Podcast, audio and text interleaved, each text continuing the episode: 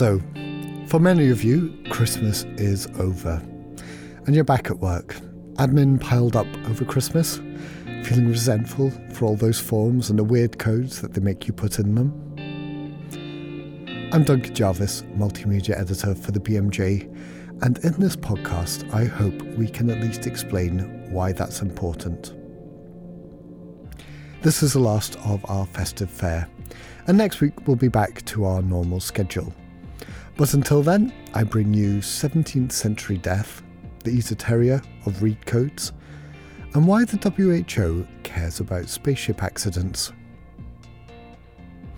Firstly, we have the tale of John Graunt, who had a strange hobby of collating all of London's deaths before that became a profession. John Appleby, Chief Economist at the Nuffield Trust, and Will Stahl-Timmins, the BMJ's data visualization designer, have had a look at the handwritten tables he created and joined me in the studio to talk about them. John, thanks for coming in and joining us on the podcast. Thanks, Duncan. And Will, I think this is your first time in the studio, given that uh, graphics aren't a particularly audio friendly medium. Um, yeah, you would think that. I know not one but two different data visualization podcasts that exist, so it's strange. But yes, it's good to be. um, I will have to have a listen and, and, figure out how that works. But what we've got you here to talk about is death in 17th century London. Um, now, this is based on data uh, collated by John Graunt um, mm. between, when was it? Uh, 1629 and 1660. Um, so, John, you're chief economist at the Nuffield. You deal with data sets a lot. Is this the oldest data set you've looked at? um, I think it probably is, actually. Um, there is a there is quite a nice graph that the Bank of England have of interest rates, which goes back to the 17th century as well, by the way. Which the Bank of England is that old. Um, yeah, and I, I saw this uh, in an exhibition in the British Museum some time ago, and it was um, uh, the Bills of Mortality um, put together by John Graunt, and I was very struck by a table I saw there that he put together, and it looked like a spreadsheet. Yeah, and um, I thought, well, that's interesting. A spreadsheet uh, drawn on parchment, ha- hand drawn on parchment. Yes. Um, with the years across the top and causes of death down the side and lots of numbers and so on. Uh, so I was, I was quite intrigued. Now, I hadn't heard of John Graunt before. Um, no, could you tell us a little bit about him? Who was he? Well, uh, I'm not a historian on this, but he uh, was not a statistician. He was a he grew up. His father was a, a haberdasher, I guess. Um, he took over the family business. He became quite wealthy um, although the Great Fire of London put paid to that in the end. Um, but, and he had lots of other interests, and, and one of them, uh, I'm not quite sure how he came to, to be an interest of his, was uh, looking at these bills of mortality, which were compiled in parishes in London, and and collating them into and, and thinking about what the numbers meant and numbers of deaths or burials, as they called them, and uh, births or christenings, as they called them then. Um, so he got into that, and he he actually wrote it up, and uh, was became a member of the Royal Society, and he his he had he was friends with people like Samuel Pepys uh, and various scientists and so on. Uh, the time of the gentleman scientist, I suppose. yeah. Um, there can't have been very many haberdashers slash epidemiologists around there. Do you think he was uh, one of the first? Epidemiologists anyway, not haberdashers. Well, he was certainly, to my knowledge, one of the first to get this sort of data together, and not just sort of. I mean, the data had been collected, and I should say that it was uh, uh, James I who mandated um, parishes in London to collect uh, weekly death data. Um, and it was sort of parish priests and things that were yeah, collecting this. That's right, and there were there were searchers, they called them, who went out to examine dead bodies and classify their cause of death. Uh, it was very strongly linked to um, episodes of the plague, and these bills of mortality were actually sold to people uh, to see if they maybe move to a new area, move out of London, and so on. Um, Interesting. so that was the beginning, and what John Graunt really did was was plough through these um, these bills of mortality and compile them into a set of data. And I think the second thing he really did, which I think is really interesting to me, is okay. So you've got your data together. Uh, so what? Um, why why did you do it? And in fact, um, I've got a little quote here at the end of his bills of mortality, his, conclusions, and he says. Um, it may now be asked to what purpose tends all this laborious buzzling and groping? Aye, why did I bother to do all this? And he has a whole list of things, you know, in terms of classifying causes of death. is a good thing to know. Um, how many fighting men are they, as they call it? This is the time of the uh, English Civil War, so those kind of things were Exactly. important. Uh, what's what's just the size of the population? Uh, I mean, this is the very basis of statistics, uh, even now. Uh, how many people are there? And there are still many countries in the world which don't have a total grasp on the just the size of their population. So if you don't have that, then you, you can't do a lot of other things. You can't plan for healthcare services. You you know what are the sort of policies you need to to do? How do you collect taxes and all this? Some very basic stuff about the infrastructure of societies. Um, as you said, uh, the, the the table that you looked at that looked like an Excel spreadsheet was hand drawn. This was all hand collated. This must have been an incredible, you know, amount of effort gone in to do this. Uh, yes, absolutely. Um, I mean, I think, I mean, maybe Will said, you know, in, in terms of having computers, um, at a press of a button, uh, I can make a massive mistake, as the joke goes now, with Excel and, and, and, and other, you know, um, software programs that we use to analyse data. So, on the one hand, yes, it's, it's, you can do things incredibly fast and incredibly easily. You can also make massive mistakes. But yeah, he, it was all put together by hand. And in, in fact, when I put the numbers into a spreadsheet uh, from, from uh, the pamphlet he did, uh, I did actually discover just a couple of small mistakes A few addition he'd errors. made. Yeah. So, as we said, this is kind of s- snapshot of of life and death uh, between 1629 um, to 1660. So that was a, a really tumultuous time in British history. Um, there was uh, the Civil War uh, and the beheading of a king. Um, Cromwell came in, and then there was a Reformation, um, and yet this data was collected over that whole period consistently. Was that kind of historic turmoil captured in that data? Um, well, I think we have to presume that data was collected consistently. I mean, uh, um, I mean, certainly not all deaths will have been in this in this information. Um, it's it's it's more of a sample, if you like, but probably a, a pretty good sample. Um, uh, quite how normal life sort of carries on in the midst of a civil war. Uh, well, yeah, it generally does. Um, there may have been some periods which were affected. Um, I mean, in, another way in which it is reflected in the data is the numbers of um, deaths from execution, uh, exactly around the period of the Civil War. And does There's a huge spike in the, in the data for executions. Yes, and that's is that attributed to the Civil War? Or is it just uh, I really, I, I presume so. Yes. yeah? Okay. Um, were there other any other patterns in there that um, you spotted or will when you were crunching this data to try and pull a visualization out of it? What what patterns did you spot? Yeah, that was interesting. When I was looking through in Tableau and trying to look at each individual uh, cause of death, there were certainly a, a few that jumped out. I mean, the big one is the plague, obviously. That's the one that we pulled out in the online version of this article. And it seems that these kind of huge uh, spikes of plague, where a significant number of people in London's pop- population would, would die, would happen roughly every sort of 30 to 40 years around that time. So that wasn't unusual. Yeah, I mean, and people should look at that because it, it is incredibly uh, obvious. Um, John, anything else? That Well, one thing, to, one thing to say about the plague figures, um, and I think this is something that Graunt was was. Um, as I said, he'd collated the data, but the other thing he did was make observations, he called them, about the data. And um, one of the things he said about the plague was there's a lot of superstition about things like this. You know, was it something to do with the alignment of the planets?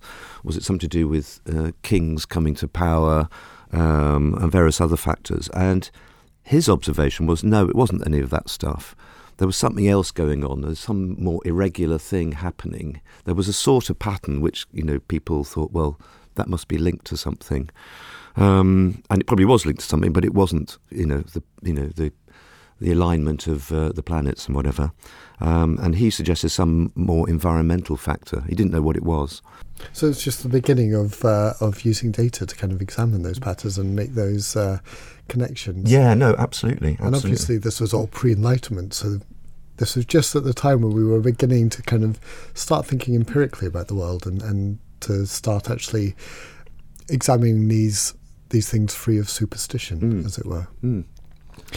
Um, what I noticed is that, uh, well, what I think everyone will notice if they look at it, um, is the names of things um, that are, put in here.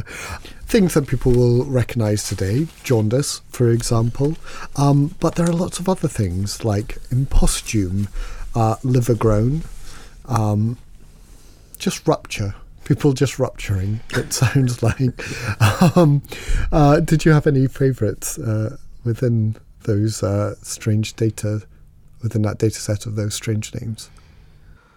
I, I quite like just found dead in street, which is sort of fairly bald um, uh, sort of description of a cause of death. There's something called King's Evil as well, uh, which is interesting, and I think was to do with a, a belief that this illness could be cured by the touch of the king.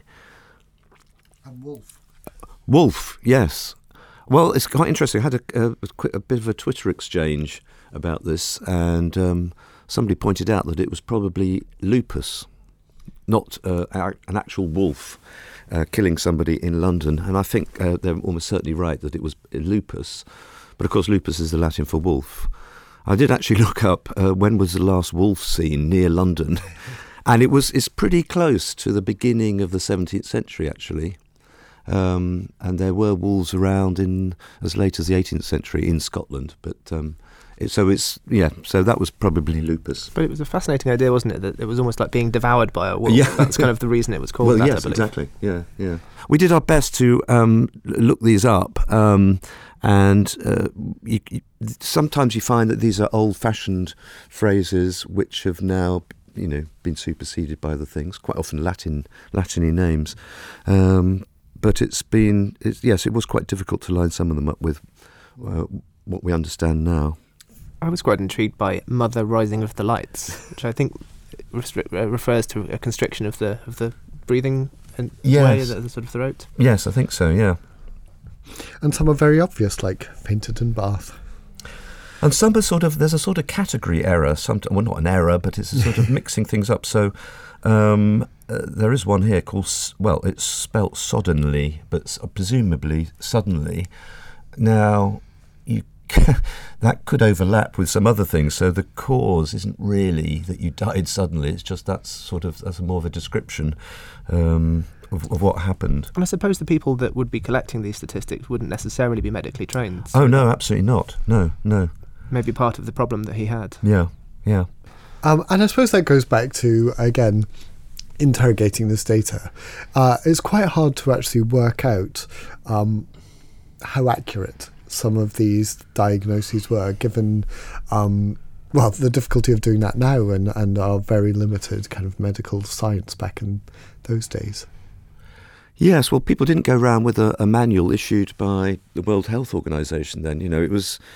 Um, I mean, people have been talking about different sorts of death for for millennia. To be honest, I mean, you know, the Greeks would think about different causes of death and so on. Um, and over time, I mean, this is you know a snapshot in time of the sorts of classifications that people were were using.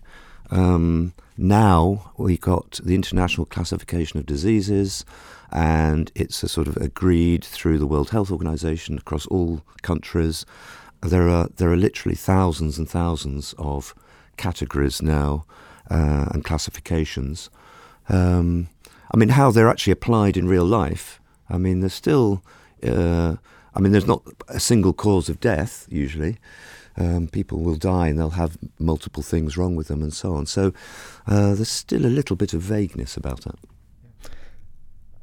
As John and Will explained there, The biggest difficulty when looking at that data, beyond the addition errors, was working out what was meant by some of those causes of deaths. Were they accurately recorded? Was there consistency over time and across the different places in which they were collected? We may never know. But since John Graunt's time, we've tried hard to be much more systematic about categorising medical information, assigning codes to specific things. But, as our next guest found, that led to its own difficulty.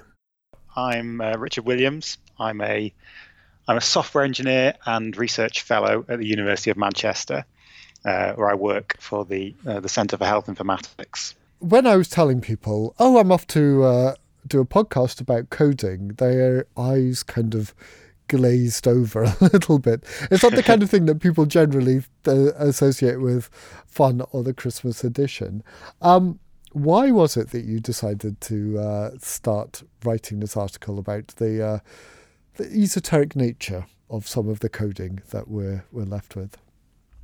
Yeah, that's a pretty good question. Um, so, most of the work that I do involves interrogating um, medical records of patients.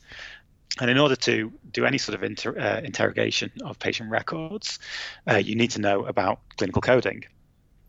Um, and so I spend a lot of my time creating sets of clinical codes, which I can then use to search um, patient databases.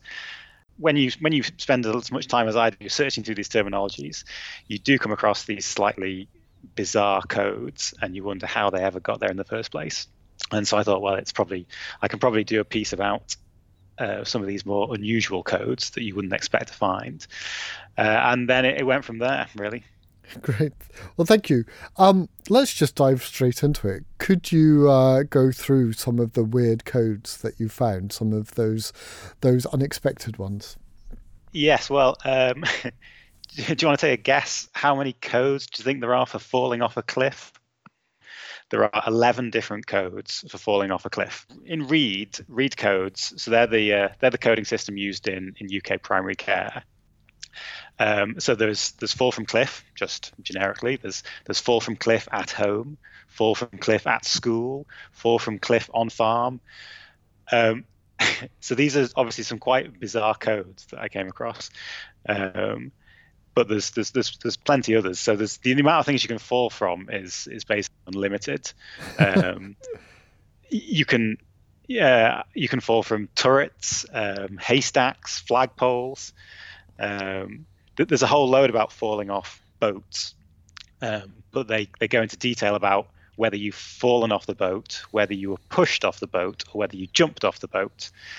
Um, and and then there's even ones for falling off burning boats as well, uh, just in case you wanted to be really specific about the sort of boat you've fallen off. Um, you've mentioned there a little bit. You've got read codes. There's SNOMED, um, ICD-10 what's going on in this world of coding? Why are there so many sort of different schemes, and and how do they interrelate? I think the first terminology that was created was was ICD. I mean, that's been around for um, at least 100 years, I think. And that was set up as a way to classify different diseases. But more recently, uh, people have thought, well, actually, I want a terminology which can describe just medications, maybe, or a terminology that can describe uh, just lab tests or just observations you might make on a person, uh, because you're going to get some uh, situations uh, in healthcare where you're going to want to record certain things really well, but you don't care about other things. So you get all these different terminologies which are very specific in their focus. Um, then comes along SNOMED. So SNOMED actually has grown out of part of Read. Um, so there are two versions of Read, version two and version three, and they're, they're both currently used in primary care. SNOMED developed out of version three of Read code, and it tried to it tries to get around some of the problems that you have in these terminologies. So one of the problems you have with these terminologies mm-hmm. is this idea of um, inheritance. So they tend to be structured in a hierarchy. So you'd have a code for um, problems of the circulatory system, and then that would have uh, child codes that were types of problems of the circulatory system. So you might find um, sort of heart attacks, strokes, that, that sort of thing. Um, but the problem with that is that you can't have multiple inheritance. So a code can't simultaneously be an example of a, a circulatory disease, and it can't also be know, something else. Uh, and this this leads to problems because you end up with with things which could fit in two places in the terminology. You have to pick where they go. I see. Um, so going back to you know what we talked about at the beginning, the difference between falling off a cliff at school and a falling off a cliff um, on the farm.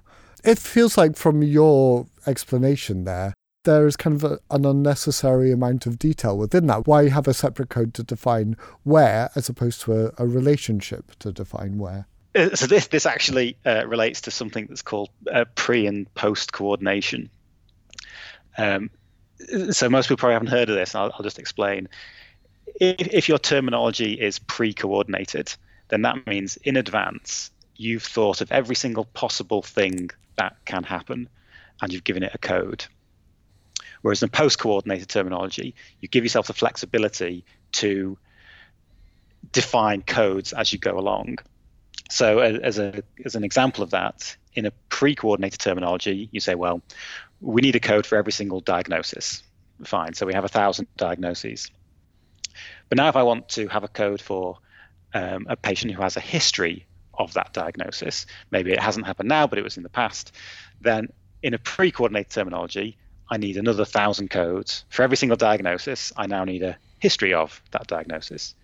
If I want a, a family history of, then I need another thousand codes, family history of diabetes. If I want to be really specific and say that this patient has a paternal family history or a, their grandparents had it, then I, again, I need another code for every single diagnosis. You could see how that it, would just grow and grow and grow and grow. It, it just grows out of hand. And this is where you get this fall off cliff occurrence at school I mean that, that, that there's also a mistake going on there because what's happened is they've thought of things that can happen to people and they've thought of places that things can happen, um, and then they've combined the two together and they've come up with some. Clearly, no one's checked it, and they've come up with some bizarre ones. So they, they've they've come with 11 places that things can happen to you, and they're the it can happen at home, it can happen at school, it can happen at a recreation ground. Um, and then they think of things that can happen, so falling off cliffs, um, I know, getting shot, getting stabbed, getting run over. And then they've simply just combined them all together. And for every single thing that can happen, they've put 11 codes so it can happen at any different place. Uh, and so that that shows that in a pre-coordinated system, you end up with all these crazy codes. And obviously, you, if someone had checked it beforehand, they might not have included um, fall off the school cliff. But but I guess it was done by a computer and they didn't notice. Uh, but once you move to SNOMED, SNOMED is, is partially post coordinated, which means that if you want to have a paternal family history of diabetes, then potentially you can select a code for diabetes, a code that is history of, and a code that is paternal, and then you string it together and you've you've created uh, a new code in effect, and that didn't have to be created in advance when the terminology was made. So that makes that makes SNOMED a lot more powerful than READ. So, trying to foresee all of the potential causes of injury and death is a Herculean, or perhaps even Sisyphean task. And as Richard explained, it was the WHO that originally took that on. If you look at their website, which lists all of the items in the International Classification of Diseases, ICD, which is now on its 11th edition, if you go on there and delve into its depths, you'll find a lot of interesting things, including the ability to code for a spaceship related injury in your data. Our last guest explains how that got in there. So, my name is Robert Jakob. I'm the head of the classification team in WHO and uh, well, our most recent and biggest and well known work is certainly the work on the 11th revision of the International Classification of Diseases and Related Health Problems. And if you look uh, at the WHO's website, where they um, where you can go and have a look at all these codes, it's amazing the amount of specificity you have in them you know, you can code specifically if you're in an air vehicle crash, um, whether that's in a microlight or a hot air balloon, or a hand glider, or a plane, maybe a private one or a commercial one. Um, and now there's even a spacecraft in there. So, how is it that these codes, um, who is it that decides, uh, you know, what codes to include in ICD um, 11, and and how do you make that decision? So ICD is a first of all a statistical classification that comes up with a set of categories that have a certain level of specificity that are feasible and relevant for the different users of the ICD. One most famous one is the mortality statistics, but we also have it in, in morbidity, in uh, uh, payment systems uh, for primary care use, in quality and safety, and, and a range of other uses. So the level of detail that comes on the ICD needs something that has been is feasible internationally and nationally in routine data reporting. On the other hand, a statistical classification needs to have categories for everything. That's why we have categories that are called other specified, uh, so that if there is more detail available, we can say, okay, it's maybe not in the core attention of, of the analysis, but it's still possible to find a place for that condition. And actually, it's very good you mention the example with the spacecraft, because, for example, yes, you can quote a spacecraft accident of, of any kind in case it happens. But if you look at the classification, you find, find something, uh, a category that's called other um, transport accident, and there you can add detail if you want from an extra list to specify in more detail what you have. Now, I think we won't have that many people injured by spacecraft accidents, luckily. but, but if it would occur, there would be a place in the classification that's in the spirit of the classification. Sure. So, who decides on what comes in the classification? Well, uh, anybody can submit a proposal for editing, changing, adding something in the ICD, and uh, that should be underpinned by scientific evidence, by explanation why this uh, detail needs to be recorded or should not be recorded. And then this will be examined. Is sufficient um, uh, information provided to be able to discuss that proposal?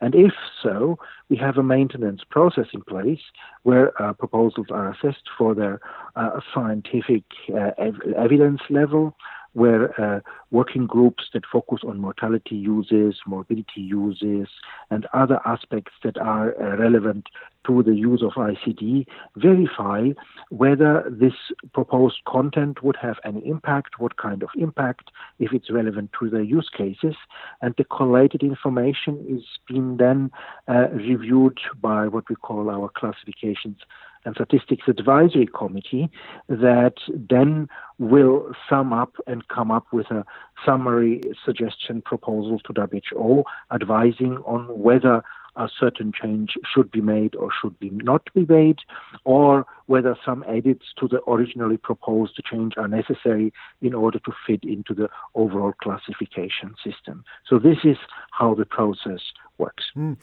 And how did spacecraft get in there, for example? Because as you, you said before, you know, it's it's fairly unlikely there will be that many people, um, at least now, injured by um, by spacecraft. See, and that's exactly the point. For example, in ICD 9, the spacecraft accident was pre coordinated. There was a single code for this kind of accident. And uh, I think uh, in the early 70s, there was the vision that after reaching the moon soon, there would be some space travel.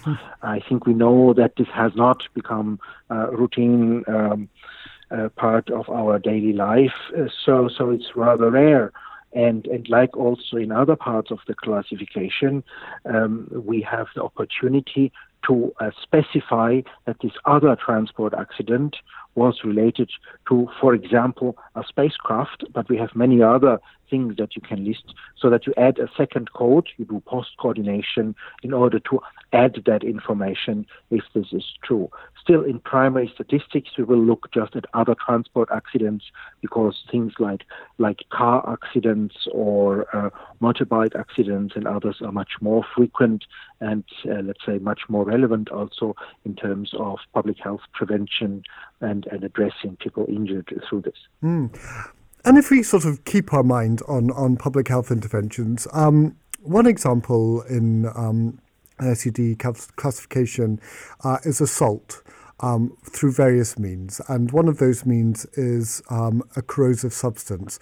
But within that, there isn't the specificity that we've talked about um, in, in other ways. So, you know, you, you can't code for, say, an acid attack as opposed to an alkali, as opposed to bleach, for example. So, um, when it comes to, to some categories, a bit like that, are you still waiting for people to propose changes, or do you have, you know, a rolling program which which looks at um, some of these classifications and and and wonders whether you know maybe it is time for these to change, even if there hasn't been a proposal from from outside the WHO?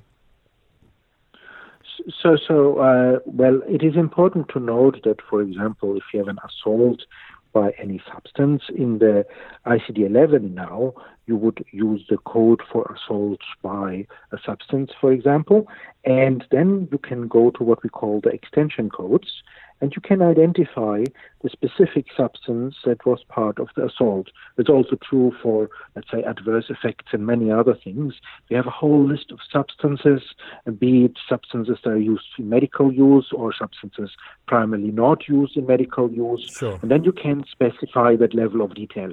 As you can imagine, the um, realm of substances is very large, and so um, how to say, making pre-coordinated categories for all sorts of substances that may be used for assaults would end up in an enormous explosion mm. of, of categories, most of which would have one, two, or three cases.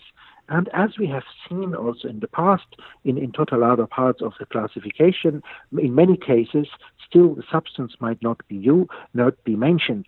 As a result, uh, uh, then you have many, many cases, the majority of the cases, or half of the cases, coded to unspecified substance.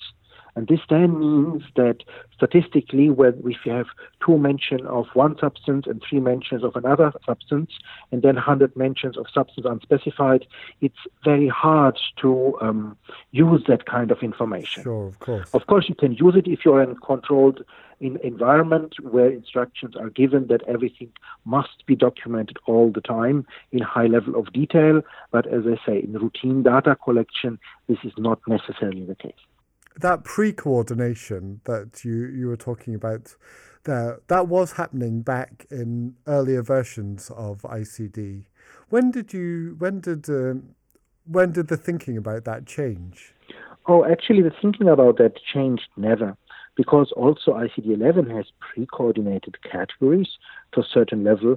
So, just to give you an example, I may have a fracture, fracture of a bone, and of course, we pre coordinate and telling what bone is fractured, because without this, the information would be rather meaningless. So there's always a level of pre coordination, as has been the case in ICD 10. And also in ICD 10, we had notions of post coordination, where you say with code combination you could add details. So, for example, for uh, fractures in that case, uh, you could uh, code with a separate code uh, open or closed fracture. Um, for some musculoskeletal conditions, you could add information about uh, more anatomical detail. Um, we had instructions in many places where you say um, a certain disease caused by substances. There was the instruction to say add additional code from the external cause chapter to uh, code in more detail what kind of group of substances was involved. And even in the chapter one, that is the chapter on infectious diseases, we had a whole section where specific infectious agents were mentioned to be used in code combination with certain uh, infections of uh, in the organ systems chapter. So, so the whole notion of pre and post coordination is not very new. I would say the terminology has become more prominent in view of more people uh, using the classification and, of course, also advances in, in uh, documentation and the of documenting uh, content. As I said at the beginning, this is the last of our podcast to tide us over the festive period. We'll be back to normal next week. We've got big plans for the podcast in 2019, so expect some changes. You'll just have to keep on subscribing and downloading to hear what those are. Until then, here's wishing you a very happy 2019. I'm Duncan Jarvis. Thanks for listening.